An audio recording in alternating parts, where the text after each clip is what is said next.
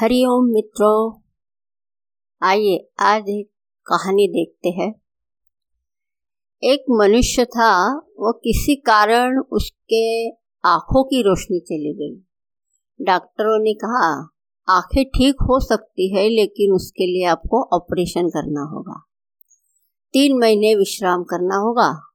उस वृद्धा आदमी ने कहा, सार क्या, अभी तो मेरी उम्र होने लगी है। मैं पचहत्तर साल का हो रहा हूँ। फिर आँखों की मेरे घर में कमी क्या है?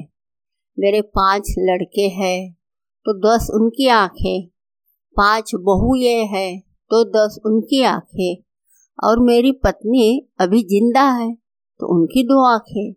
ऐसे बाईस आँखें मेरे घर पे है। दो आँखें न हुई तो क्या फ़र्क पड़ता है? उनकी दलील तो सबको जच गई। कि दो आँखें न हुई तो क्या लड़कों की, बहुओं की और पत्नी की? बाईस आँखें है, फिर चौबीस नहीं हुई तो क्या फ़र्क पड़ता है? दो आँखें कम होने से क्या बिगड़ता है? इतने तो सहारे है, इसलिए उन्होंने ऑपरेशन करने से मना कर दिया। और उसी दिन, उसी रात उसके घर में आग लग गई। अब बाईस आँखें तो बाहर निकल गई। ये सज्जन जो अंधे थे, अंदर ही टटोलते रहे, आग में झुलसते रहे, चीखते चिल्लाते रहे। लड़के भाग गए बहू ये भाग गई, पत्नी भाग गई। घर में आग लग गई हो, किसे याद रह जाती है? किसी और की। ऐसे संकट के क्षणों में कहाँ दूसरों की याद आती है? हमें समय हो, तब हम सोच पाते हैं। लेकिन यहाँ पे तो समय ही नहीं था। जब सब घर के बाहर आ गए तो सबको अपने पिताजी की याद आई। लेकिन अब क्या करें? पिताजी को कैसे बचाए? तब वह वृद्ध सज्जन चीख रहे थे, चिल्ला रहे थे, और उससे याद आया, मैंने बहुत बड़ा गलत तर्क दिया। अपनी आँख तो अपनी ही हो तो ही समय पर काम आती है, और मैं कितना मूर्ख हूँ कि दूसरों के ऊपर निर्भर रहा हूँ। तो मित्रों, इस कहानी से यही शिक्षा मिलती है कि आज अज्ञान के कारण हम अपने आप को छोटा, असुरक्षित माने हुए हैं और संतुष्टि के लिए बाहरी व्यक्ति, वस्तु, परिस्थिति, अनुभूति इसके ऊपर निर्भर है। इस अज्ञान रूपी अंधकार से बाहर निकलना है। तो हमको यहाँ पे ज्ञान रूपी चक्षु ही खोलनी होती है। क्योंकि हमारे शास्त्र कहते हैं कि आज अज्ञान के कारण ही पीड़ा, चिंता, तनाव है।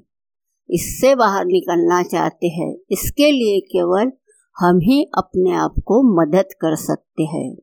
यहाँ पे भगवान की कृपा बरस रही है।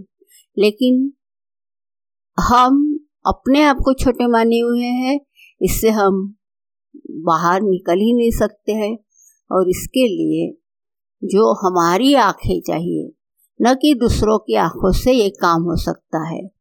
अर्थात हमारे विकास के लिए हम ही शत्रु या हम ही मित्र हो सकते हैं।